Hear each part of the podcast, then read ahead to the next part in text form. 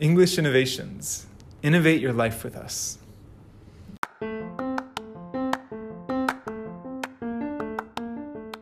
本日は48人目の English Innovators としてスタッフであるミキさんをお迎えしています。ミキさんは English Innovations 新宿校の TOEIC のクラスに通われ、アメリカへ語学留学、その後スタッフとして働かれています。今回は生徒とスタッフの目線から見た English Innovations のカルチャーについて話をしていきたいと思います。ミキさんどうぞよろしくお願いします。よろしくお願いいたします。まずはじめにですけど、はい。えっと、ミキさんのことをリスナーさんに話していきたいと思うんですね。はい。えっと、ミキさんが English Innovations でこう英語の勉強を始めようと思ったきっかけっていうのは何だったか教えていただけますか？はい。えっ、と、私が、えっ、と、英語を English Innovation で勉強しようと思ったきっかけは、はいえっ、と、応募したかった会社に、えっ、と、はい。 TOEIC のスコアが、えっ、と、600点とかいくつか結構高めのスコアが必要で、で、当時、私が500点ちょっと、えっ、と、独学で伸ばしていたんですけど、34ヶ月ぐらいなかなかスコアが伸び悩んでいて、うん。それでもう最後の駆け込みでっていう感じで600点に伸ばしたくて English Innovations に通うことになりました。そうなんですね。はいじゃあ結構かなり何ヶ月通われたんですか全部で？通っていたのは、えー、と2ヶ月ぐらい。うん。そこ2ヶ月を、えー、と今当時はプライベートレッスンっていうのがあったのでそこでやっていました。プライベートレッスン通われてたんですね。そうなんです。えー、それをじゃあ1日1時間ぐらいですか？それを週1に何回日1日、えー、と1時間半とか2時間ぐらいやってましたね。当時私はあの会社員別の、えー、と会社員をやっていたので,、はい。でその仕事お仕事がシフト制だったのでどうしても、あの通常のレッスンに参加できないっていうことがあってはい、それでプライベートレッスンを当時選んで通っていました。なるほど。はいでもなんかやっぱ結構集中して2ヶ月でガッてやるとかなり伸びたんじゃないですか？そうですね。当時やっぱり伸び悩んでいたのがうん。あのえっ、とリーディングの方だったんですけどリーディングもはい。リーディングも結構伸びたんですけど、はい。あのやっぱり English Innovations って講師があの英語その全てオールイングリッシュで授業を行っていくのであんまりリスニング対策とかをしなくてもあのリスニングのスコアがすごい伸びた記憶がありますね。ああなるほどなるほど。はい英語の授業を英語でやるからやっぱり自然とリスニングはできるってことですよね。そうですね、リスニングができて頭が英語脳になるので、あんまりリスニング対策しなくてスコアが伸びたっていう記憶がありました。でもこう実際はやっぱりそれが一番大事ですよね。そうですね。うん、っていうのはこう TOEIC の形式上だとやっぱりリーディングリスニングだけでうんこうスコアを測られますけどその他には、はいまあ、もちろんスピーキングもあったりライティングもあったりこう日常生活、まあ、英語をこう英語を使って生活をするっていうことを考えるとやっぱ使うじゃないですか。はい、使いますね。そういうことを考えるとなんか本当に英語を英語でこう勉強するっていうのはすごく効率がいい勉強の仕方だなっていうふうに思います。しかもそうですね。プライベートレッスンで初めてだった、僕もこうこのポッドキャストに出ていただくの初めてなんですけどはい。なんていうんですか？こうどんな感じなんですか？プライベートレッスンはもう本当に自分のレベルと自分の今苦手なところを重点的にやっていったっていううん。流れになっていたのであの本当に自分の何て言うんですかね苦手なとこだけを重点的にやってもらう例えばうん。私は長文がすごく苦手だったのでうん。そのストラテジーを教えていただいたりとかあとは解き方もあの一番最初からグラマーから解いていくのでは文法から解いていくのではなくてもう最初の長文から解いていってある程度の時間が経ったらまあグラマーのあの方に行うん。ってっていう解き方のなんか戦略っていうものを教えてもらいましたね。はい。そうで、すよね。結構こうセクション別で分かれててうん。この早く解けるやつを早く解けるからそんな時間かけないで先にこう長文を言ってってことですよね。そうですね。うん。結局簡単なものを最初に自分の頭がちゃんと働く時に解いてしまうと後々もう頭が疲れてる2時間の最後の方とかに文、えー、と長文に行っちゃうとどうしてもやる気がなくなってきちゃうのでうんうんうんうん。そこの対策とかもすごく教えてもらいました。確かにそのタイムマネジメントってめちゃめちゃ大事ですよね。そうですねタイムマネジメントは結構苦労しました。うんなんか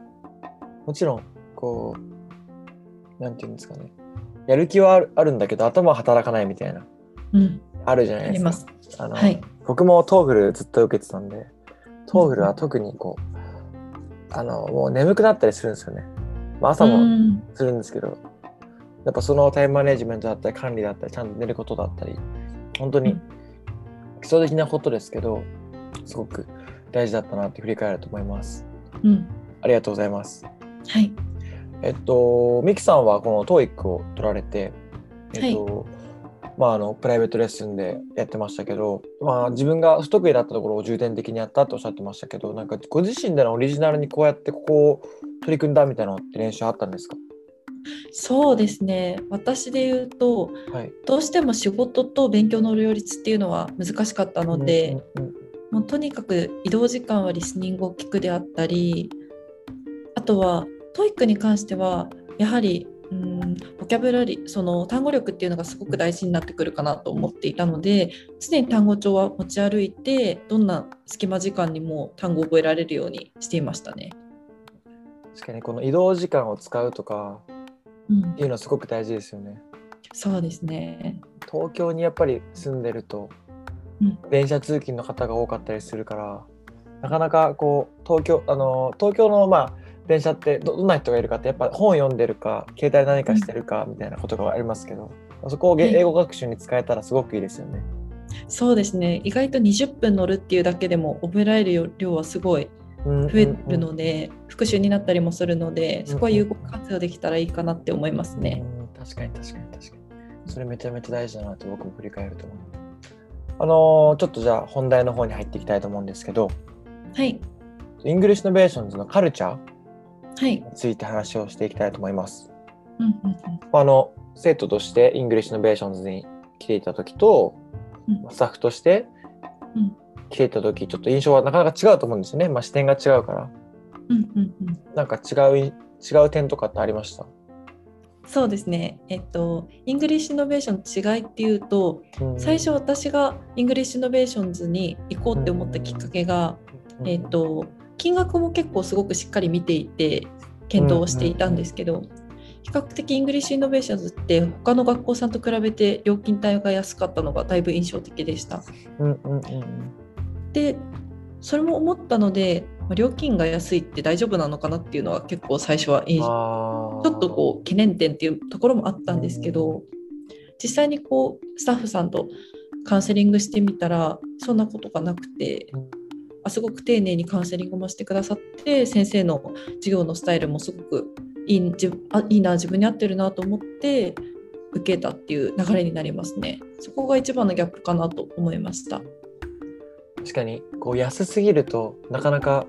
人って買わなかったりししますもんね、まあそれそれはプロダうん。プロダクト商品にに限りますけど、うん。大丈夫なのかなって不安は、ね、なりますけどそこで一回、 English Innovations ってやっぱ体験の授業があるじゃないですか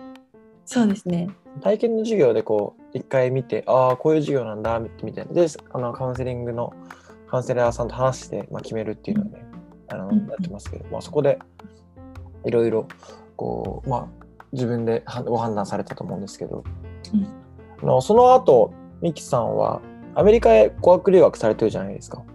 はい、留学していますそ。の時もエピソードもちょっと振り返ってお話を聞か聞か聞かせていただきたいなと思うんですけど。はい。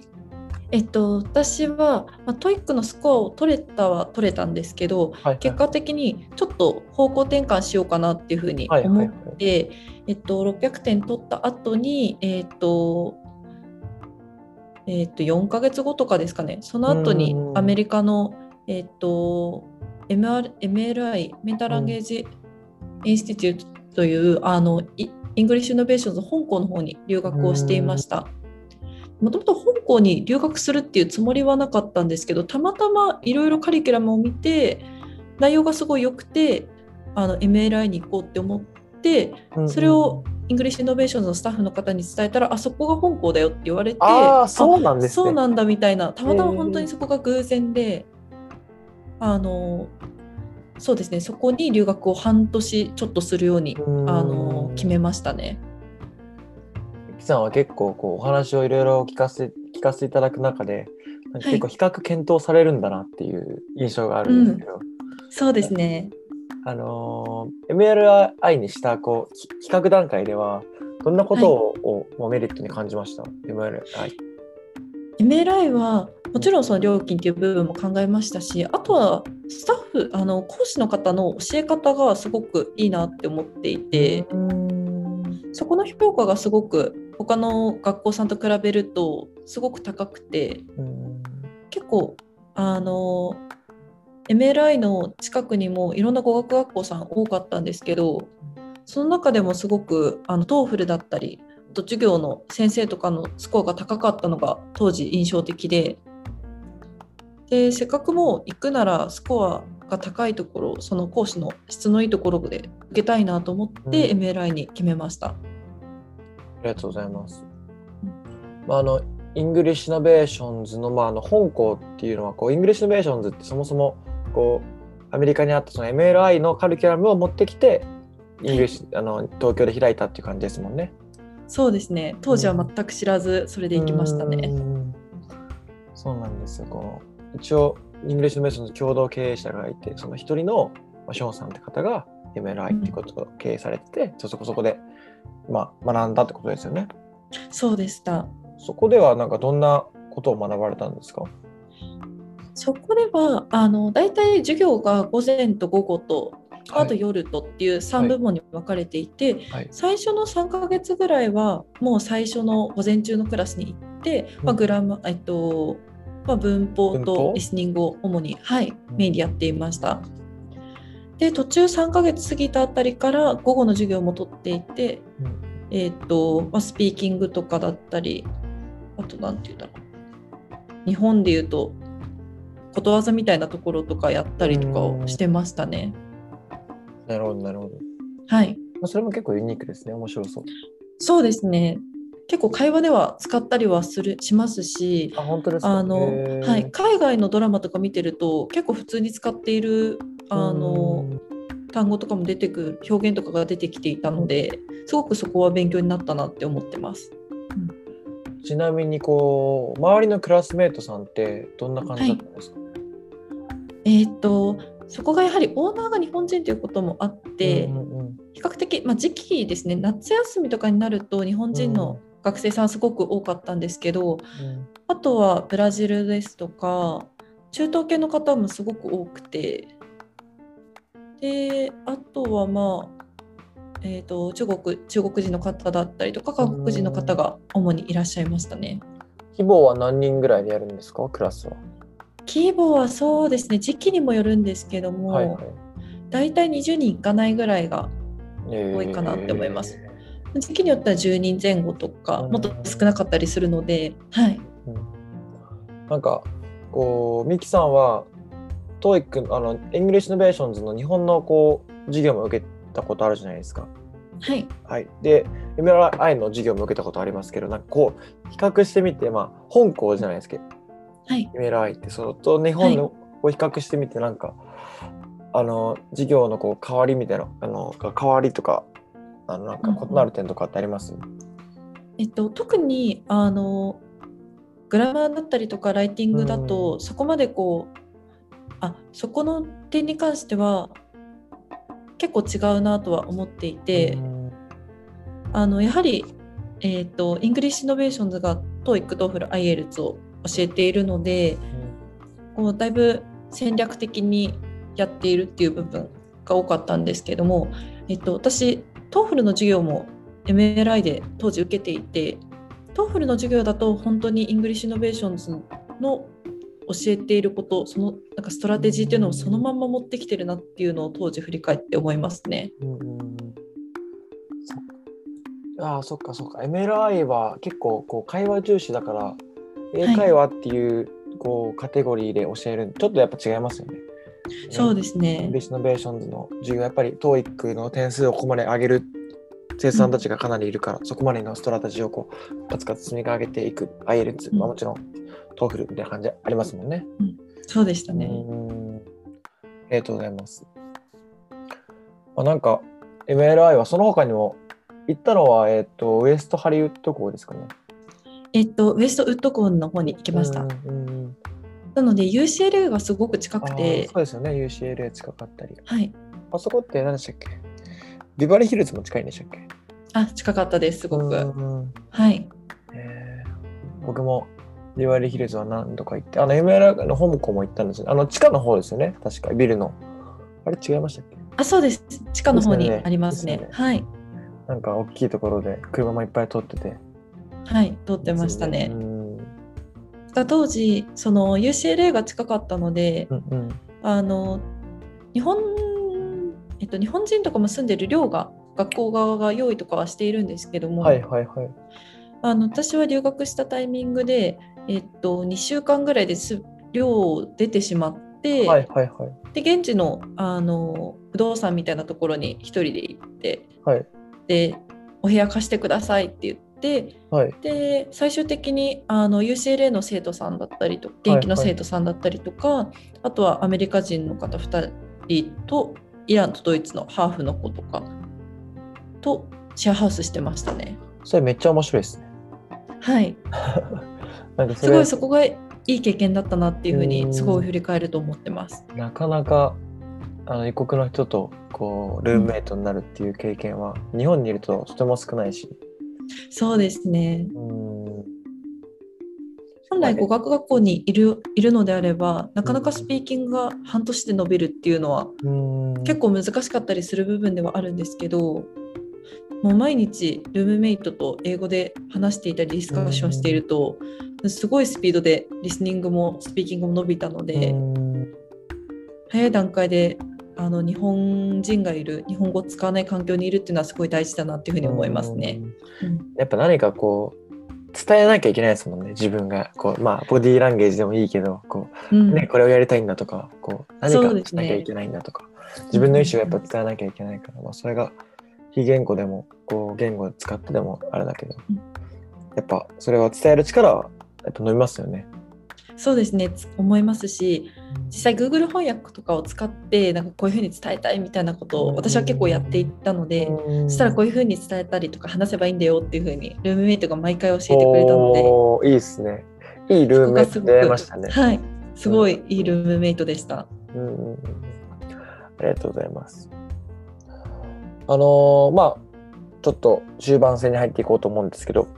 はい、このポッドキャストを聞いているリスナーさんの中にはこう英語の勉強を頑張っている方とか、まあ、当時のこうプライベートレッスンをしていたミキさんのようにスコアをかなり上げたいって思っている方とか、まあ、もしくはこうえ外国で英語を使って何かをしようと思っている方がいると思うんですよね。はい、まあ、そんな方、まあ、もちろんミキさんはスタッフとしても、まあ、働かれてますし、English Innovations の生徒、そして MLI の生徒としても行かれてるんですけど、まあ、そんなリスナーさんに向けて、こう一言いただけたらなと思います。そうですね。英語を勉強するってこう例えばまずスコアを上げたい何か目標があってスコアを上げたいっていうふうに思ってる方がいらっしゃって多分学校に通われたりとか勉強されてると思うのでなんかまず自分がどういうふうに将来なりたいのかだったりとか目標とかっていうのを本当にこう忘れずにあのそのために英語をこう勉強してるんだなっていうところをなんか忘れないでもらいたいなっていうふうには思いますね。なんか常に自分の夢だったりとかなりたい姿っていうのをイメージしているとなんか辛い時例えば勉強なかなか点数が伸び悩むなって思ってもなんかこう乗り越えられるのかなっていうふうに思います。あとは私は途中すごいスピーキングがやっぱりすごく楽しいなって思っていてだからスピーキングができると本当にいろんな方といろんな国の人と交流ができるので自分のこう価値観だったりとかあこのこの子はこういうふうに考えるんだ自分はこういうふうに考えるけどっていうふうになんか自分の視野がすごく広がるのが楽しくなってくるのでなんかそういった部分でいろいろ英語が使えるっていう英語を喋れるようになることのなんだろう可能性みたいなのをすごくだんだん勉強していると感じていくのでそれをなんかこう忘れないでほしいなってそういうのがあるんだなっていうふうに感じてほしいなって思いますね。ありがとうございます。なんかもう、本当その通りですよね。うん、思いますね。ありがとうございます。はい。あのーまあ、これからいろいろ入れていくことがあると思うんですけど、まあ、 English Innovations のこう、スタッフとして、まあ、もちろんあると思うんですけど、まあ、これからのこうミキさんの何かやりたいことがあれば、その目標にちょっと聞かせていただいて、このポッドキャストを締めようと思います。はい。えっ、と、そうですね。私が English Innovations スタッフとして働くんですけど、あの、もちろん、あの生徒として勉強してきた、まあ、ノウハウだったりとか、なんかこう心のモチベーションみたいなものとか、あのそれも伝えられたらいいなって思いますし、やっぱりこう勉強してると辛いなって思ったりもするので、そういった時にこう寄り添って、なんかどうしたらその勉強をこう自分の目標の点数だったりとか目標に向けて頑張れるのかなっていうのをこう一緒に考えていけらこういけたらいいなっていうふうに思ってます。なんかこう皆さんの夢の後押しをできたらなっていうふうに思っています。ありがとうございます。本日は貴重なお時間ありがとうございました。はい、ありがとうございました。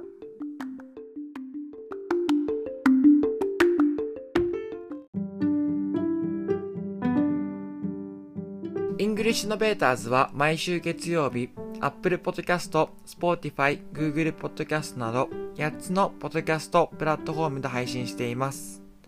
インスタグラムからもその週の配信情報や今までのストーリーなどをチェックできますので、ご自身のよく使用するツールから English Innovators をフォローし聞いてみてください。何かご要望がある際は、インスタグラムで、ハッシュタグ、EICAST、EI CAST で投稿していただければ答えていきますので、ぜひ投稿してみてください。